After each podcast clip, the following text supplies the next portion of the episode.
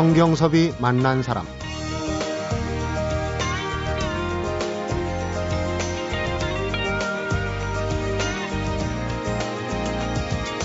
할리우드 감독 강재규가 아닌 한국 감독 강재규가 찍은 영화가 전 세계 박스 오피스 1위에 오르는 것 내가 진정으로 가치 있다고 생각하는 일은 바로 그것이다. 성경섭이 만난 사람 오늘은 늘 보다 큰 도전을 꿈꾸는 감독 마이웨이의 강재규 감독을 어제에 이어서 두 번째로 만나봅니다.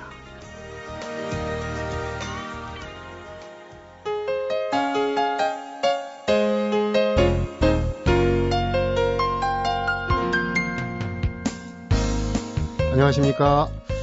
어제에 이어서 이제 오늘 두 번째 강재규 감독과 얘기를 나눠보겠습니다. 마이웨이에 어제도 얘기했지만 이제 한중일 3국 대표 배우들이 장동건, 오다기리조, 판빙빙 셋이 주연으로 나오는데 어, 사실 뭐 나라도 다르고 우리 영화지만 자막으로 또 영화를 감상해야 되는 그런 어떻게 보면 다국적 영화예요. 그런데 이 특히 오다기리조 같은 경우는 전쟁 영화를 찍은 경험이 없는 것 같은데. 예, 처음이죠. 새 배우를 말도 다른데 다스리기가 좀 어려웠을 것 같아요.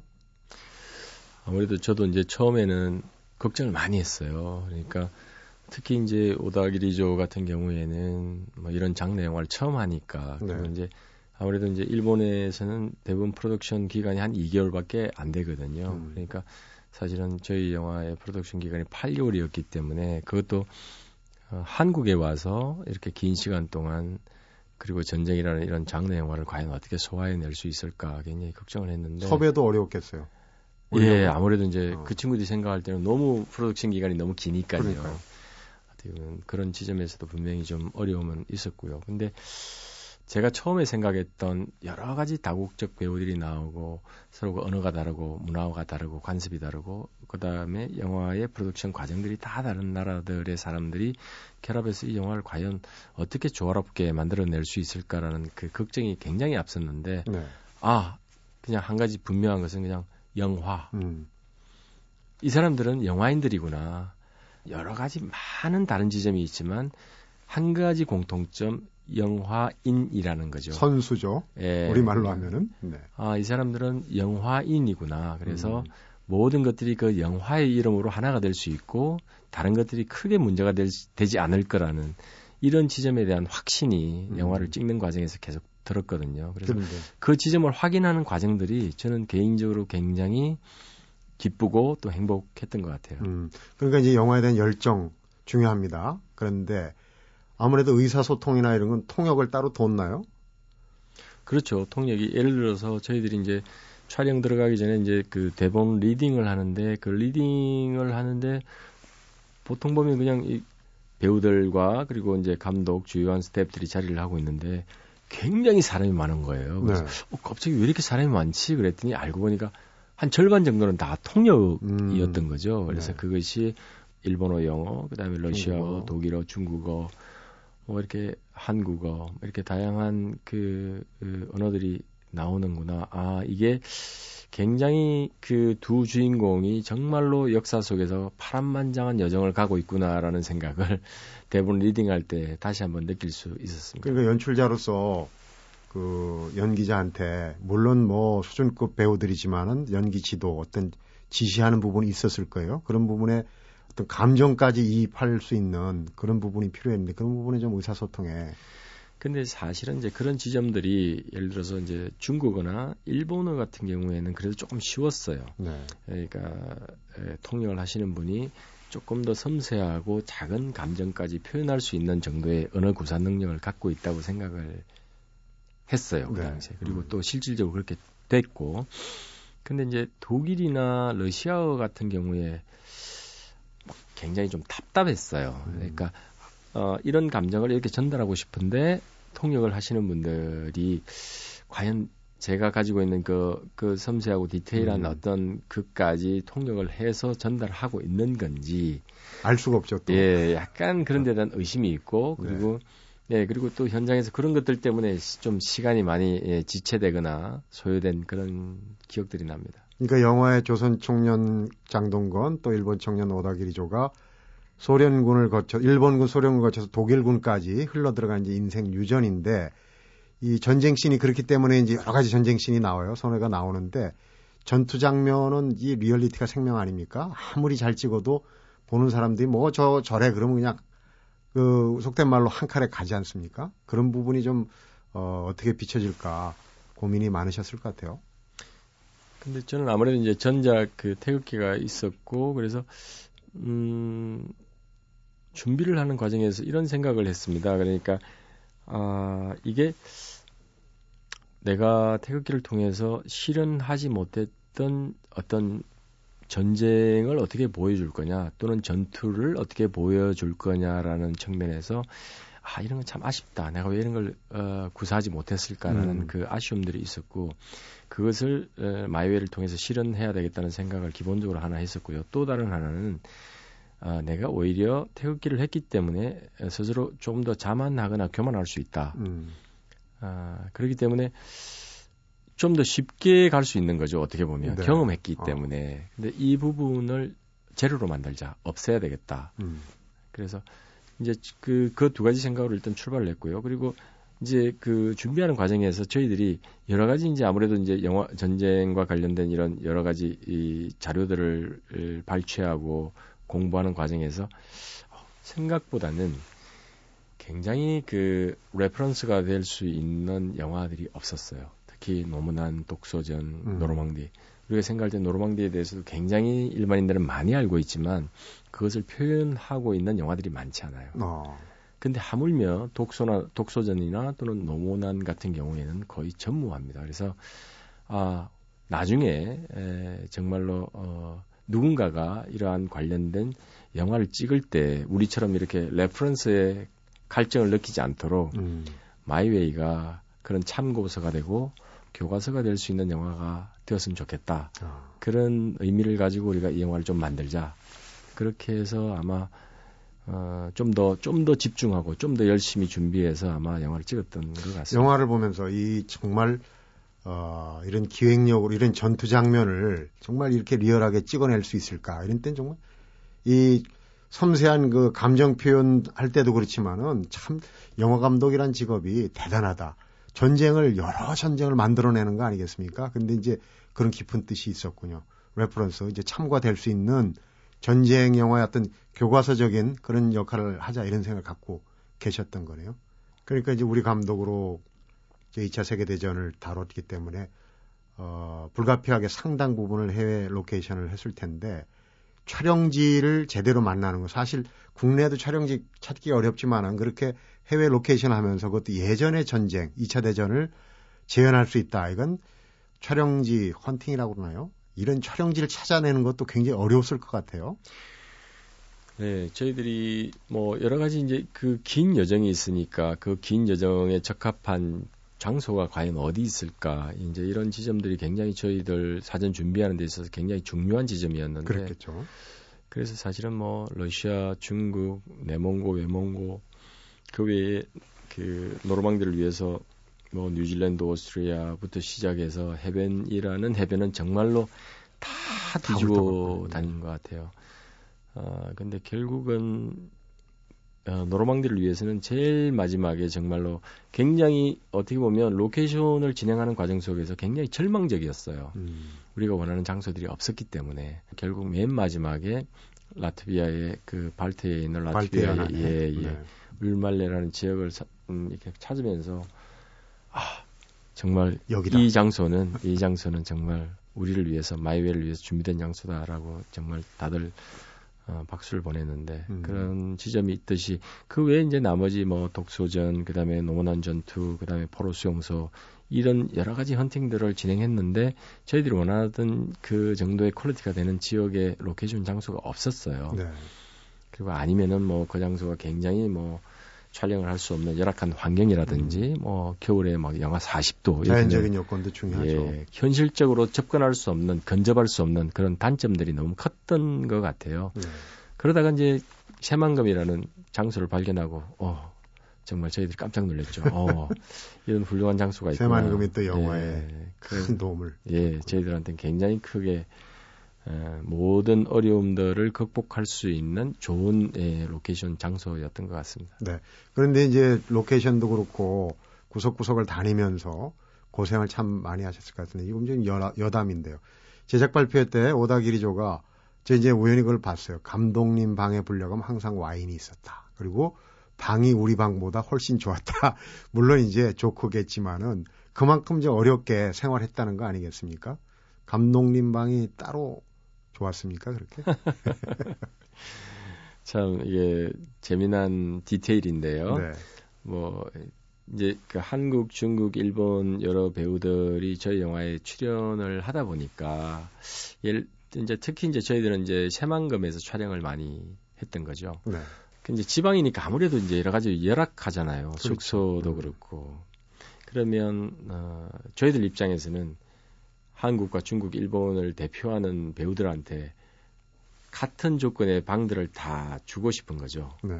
근데 그런데 가다 보면 예를 들어서 어떻게 보면 세 어, 좋은 세 개의 방이 없는 거예요. 음, 세 개를 맞추기가 힘들군요. 똑같이. 예, 맞출 수가 없으니까 그런 방이 하나가 있을 때 누군가에게 줄 수가 없는 거예요. 만약에 장동건 씨한테 그 방을 줬으면 오다기리 조나 판빙빙 입장에서는 어 왜 우리한테는 그 방을 주지 어, 않고 난 뭐냐? 나 고박하는 예, 거야. 음. 장동건 씨한테만 왜 그렇게 조금 음. 조금이라도 나은 방을 주는가? 그래서 우리 제작부들이 굉장히 그것 때문에 고심이 많았어요. 음, 그래서 할 수 없이 감독님. 예, 어쩔 수 없죠. 그냥 본의 아니게 예, 그 방을 썼던 그런 기억들이 있고요. 네. 정말 뭐 영화 감독 이런 이제 대작을 자연 환경이나 여러 가지 지리적인 어려움 속에서 찍는 거는 뭐 그야말로 사소한 고생이라고 할 수도 있는데 감독에게는 또 어, 작품의 결과가 좀 행복한 고생이 될 수도 있을 것 같아요. 성경섭이 만난 사람 오늘은 안정된 삶에 안주하지 않는 도전적이고 진취적인 영화인이죠. 마이웨이의 강재규 감독을 만나보고 있습니다.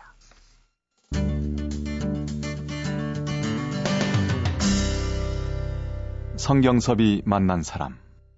조선 청년 김준식, 장동건 씨가 캐스팅이 됐는데 태극기 이후에 연달아서 이제 주인공으로 그래서 남다른 어, 애착을 가지신 거 아니냐. 또 어디서 평에서 보니까 장동건이야말로 존경할 만한 배우다 이런 얘기를 했어요. 근데 또 재밌는 거는 장동건 씨는 주인공 김준식하고 상당히 닮은 부분이 많다. 그럼 3단 논법으로 보면은 김준식을 매개로 해서 장동건과 강재규 감독은 거의 인간성이 비슷하다. 이렇게 볼 수 있어요. 어떻게 보십니까?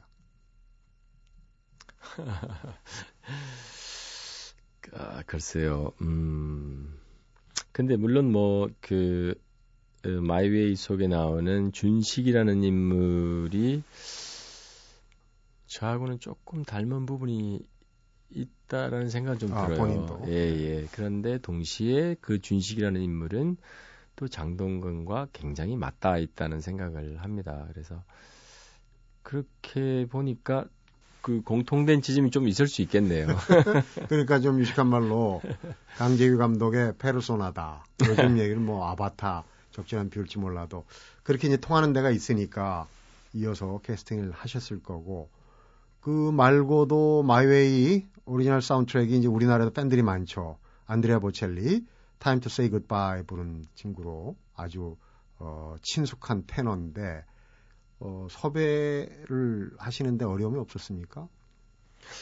어, 저는 사실은 이제 그 저희 그 이동준 음악 감독하고는 은행나무 침대 때부터 지금까지 어떻게 보면 어, 저희 영화 인생을 같이 살아온 가장 소중한 제 파트너입니다. 네. 친구고 동료고. 아, 근데 이제 요번에 마이웨이를 준비하면서 안드레아 보첼리가 어, 좀 타이틀송을 부르면 좀 어떻겠는가라는 음. 얘기를 어, 제가 촬영 들어, 들어가기 전에 얘기를 했어요. 그래서 내가 가만히 있자. 근데 너무너무 훌륭하고 너무너무 좋은 음, 싱어인데 우리 마이웨이하고 맞을까? 처음에 이제 그런 의심이 들었어요. 네.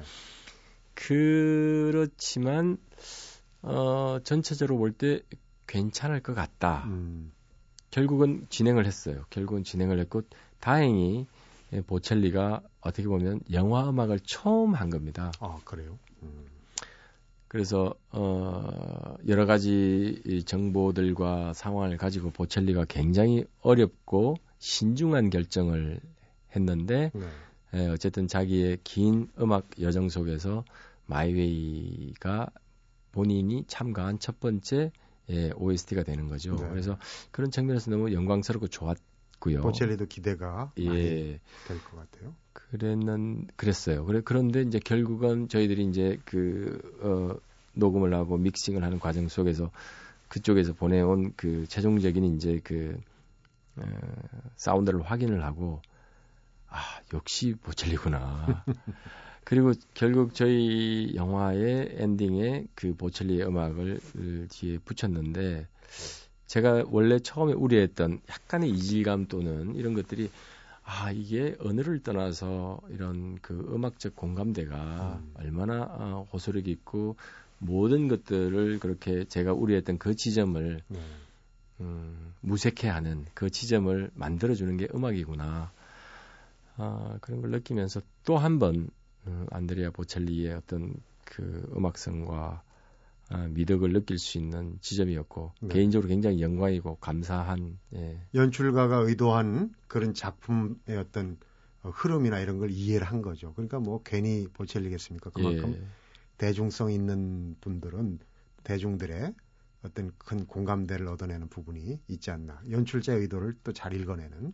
어, 또 이제 전쟁 영화 이 굉장히 스케일이 큰 걸 하다 보면은 소품 그 소련 탱크인가요? 뭐 하여튼 탱크 하며 뭐 총기들 또 비행기 항공 촬영도 상당히 어려웠다고 그러던데 그런 뒷얘기 그런 부분은 어렵지 않나요? 상당히 어려울 것 같은데 재현하는 게. 제가 이제 그 사실은 태극기를 할 때에 이제 어 사실은 저희 한국 영화에서 일단 뭐 탱크라든지 여러 가지 그 총기 이런 부분들이 수입을 하거나 또는 자체 제작을 해야 되는 상황인데 그게 좀 만만치가 않거든요. 네. 그러니까 그게 쉽게 만들 수 있는 것들도 보증도 아니고, 돼야 되고. 예, 예.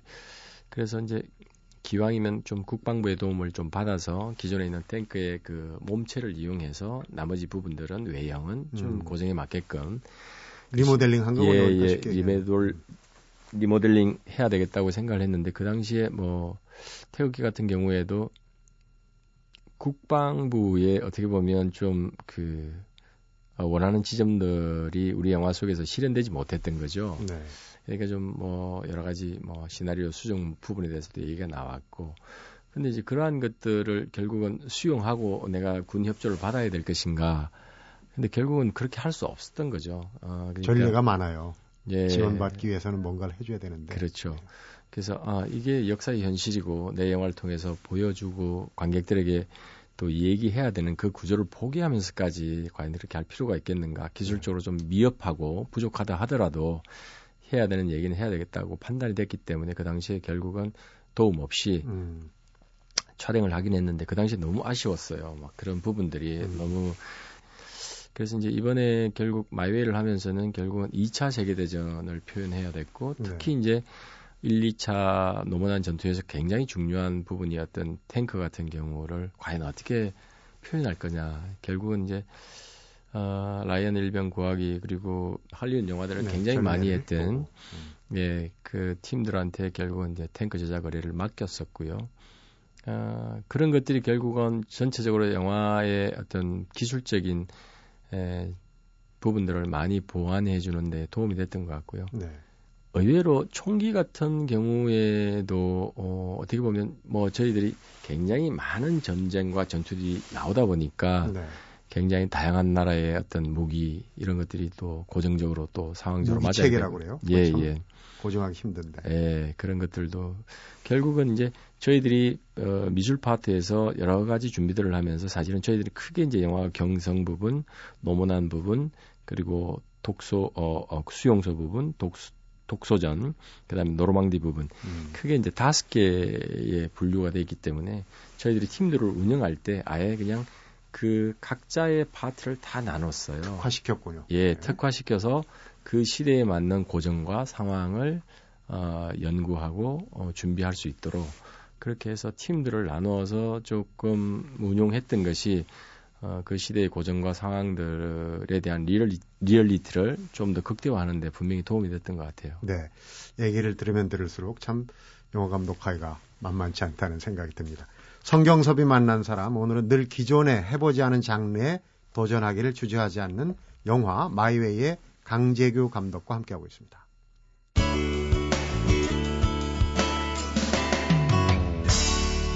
성경섭이 만난 사람 자, 이제 시각을 좀 멀리 어린 시절로 한번 돌려보겠습니다. 강재규 감독이 영화 감독을 꿈꾸기 시작한 시점, 또 뭐가 그렇게 영화 감독이라는 직업을 하고 싶게 만들었나 궁금하거든요. 제가 영화를 만들고 있고 그리고 영화 감독이 될 거라는 생각은 정말 참 못했는데요. 음. 특히 이제 그 제가 어, 어린 시절에 특히 사춘기 때 한동안은 굉장히 이렇게 공부를 열심히 하는 모범생. 모범생. 지방의 명문 고등학교 출신입니다.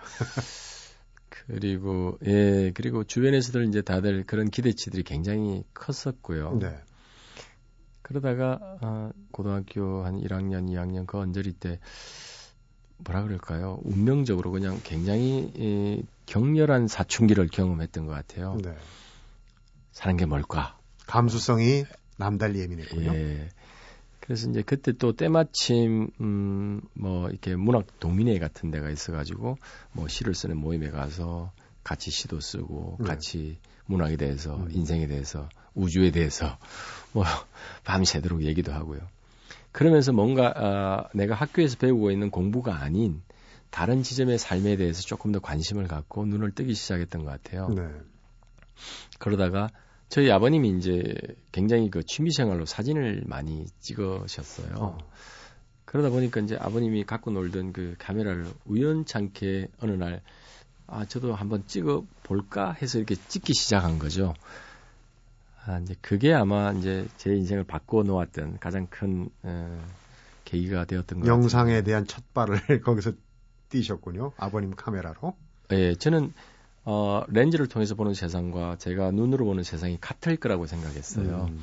근데 어, 제가 눈으로 보는 세상은 그 당시에는 물론 뭐 굉장히 예민하고 사춘기였기 때문에 굉장히 힘겹고 뭔가 이렇게 쉽지 않은 어떤 이 세상이었는데 렌즈를 통해서 보는 세상이 그렇게 아름다울 수가 없는 거예요. 음.